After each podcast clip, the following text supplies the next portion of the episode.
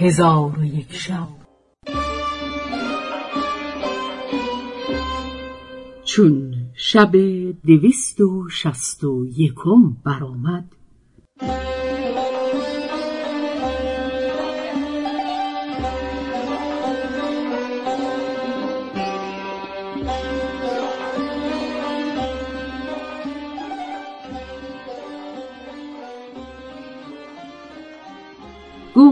ای ملک جوانبخت خلیفه برخواسته به نزد قوت القلوب رفت چون قوت القلوب خلیفه رو بدید برخواسته زمین بوسه داد. خلیفه به او گفت علاءالدین به نزد تو آمده یا نه؟ گفت لا والله ایها الخلیفه من به طلب او فرستادم ولی او نیامد. پس خلیفه او را به بازگشتن دارالخلافه بفرمود و با علاءالدین گفت از ما کناره مگیر. پس از آن خلیفه به دارالخلافه روی نهاد و علاءالدین آن شب را به روز آورد. چون روز برآمد سوار گشته به دیوان برفت و به جای رئیس ستین بنشست. خلیفه خازن را فرمود که ده هزار دینار به جعفر وزیر بدهد. خازن مبلغ حاضر آورد. خلیفه به جعفر برمکی گفت قصد من این است که به بازار کنیز فروشان رفته به این ده هزار دینار کنیزکی از برای علاءالدین شرا کنی. وزیر فرمان پذیرفت و با علاءالدین به بازار اندر آمدند. اتفاقا در آن روز خالد نام والی بغداد به بازار آمده بود که برای پسرش کنیزکی شرا کند و سبب این بود که خالد زنی داشت خاتون نام و او را فرزندی بود قبیح المنظر که او را حی زلم بزازه می گفتند و آن پسر پانزده ساله بود. ولی بر اسب نشستن نتوانستی و پدر او از دلیران روزگار بود. پس مادرش به والی گفت مراد من این است که از برای حیزلم زن بگیری که شایسته تزویج است. والی گفت این پسر قبیح المنظر و کریه الرایحه است. هیچ زن او را به شوهری قبول نکند. زن والی گفت کنیزکی از برای او بخر. از قضا همان روز که وزیر با علاءالدین به بازار آمده بودند والی نیز با پسر خود هیزلم به بازار در آمدند و ایشان به بازار اندر بودند که مردی کنیزکی خداوند حسن و جمال و صاحب قد با اعتدال بیاورد.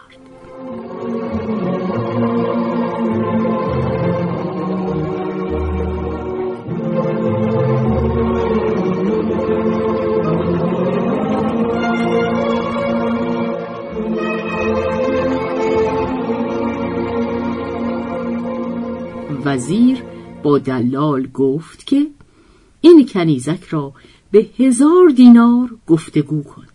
در آن هنگام هیزلم را نیز بدان کنیز نظر افتاد و مهر کنیزک اندر دلش جای گرفت و با پدر گفت این کنیزک از برای من شرا کن.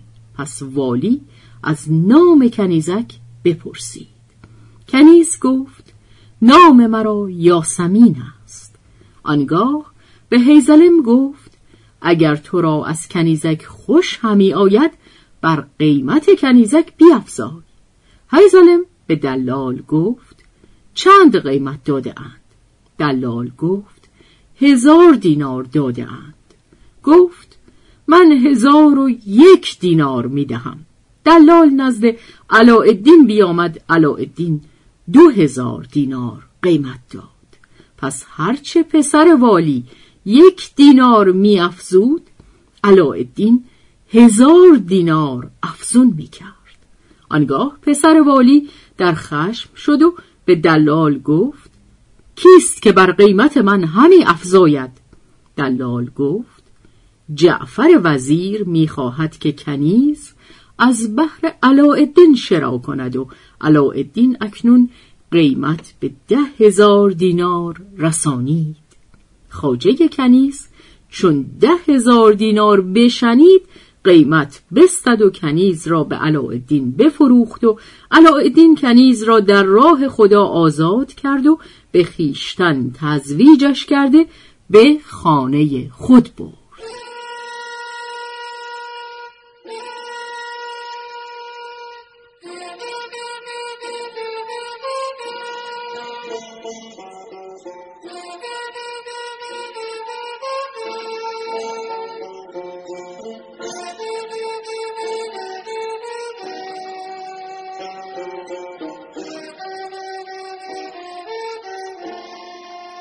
و اما هیزلم پسر والی دلگیر بازگشت و به حسرتش همی افزود.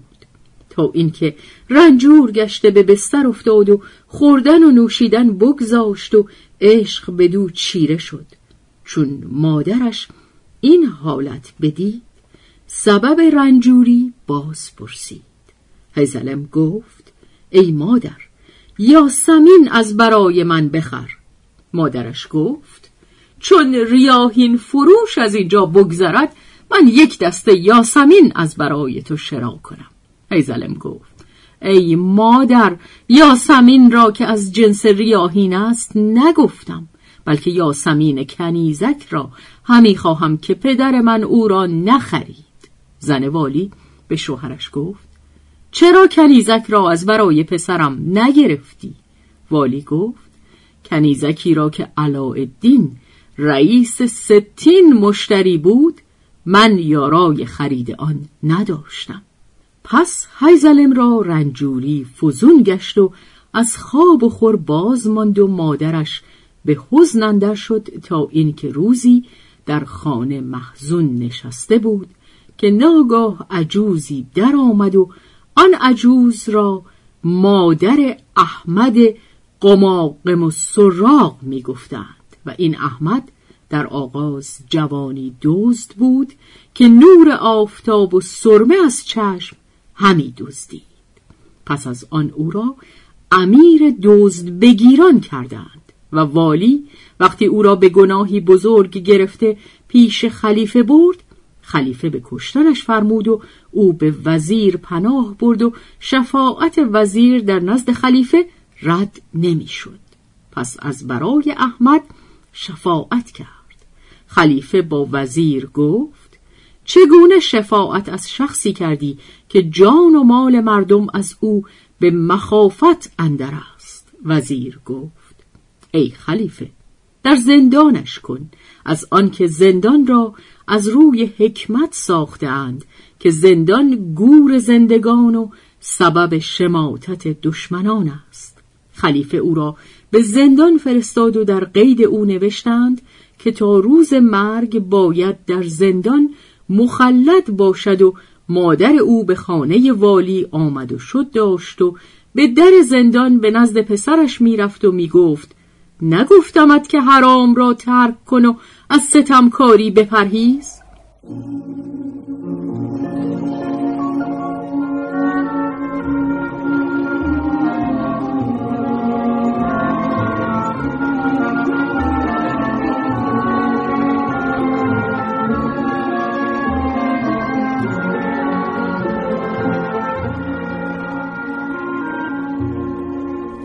می گفت این کار بر من مقدر شده بود. ولیکن ای مادر چون به نزد زن والی بروی او را به شفاعت من برانگیز. پس چون عجوز به نزد زن والی درآمد دید که ملول و محزون است. گفت ای خاتون چرا به حزن و ملامت اندری؟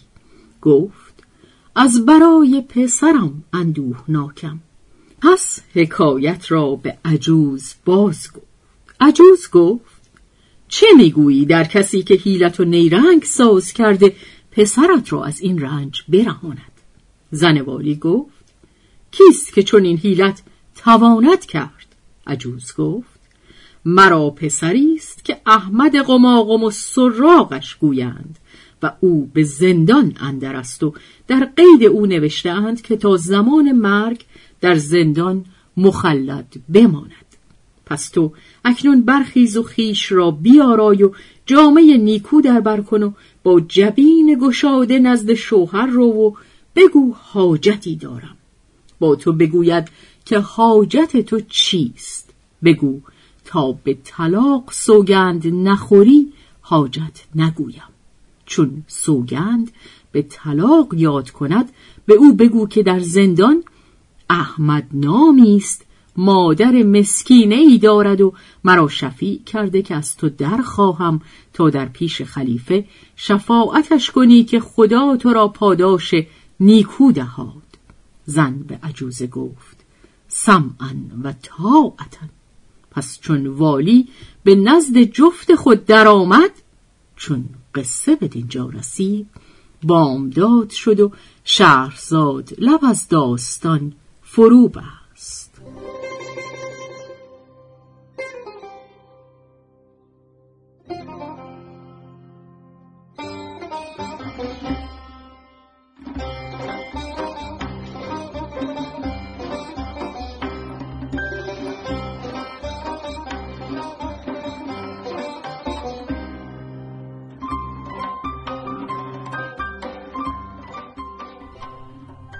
به روایت شهرزاد فتوهی. تنظیم از مجتبا میرسمیعی.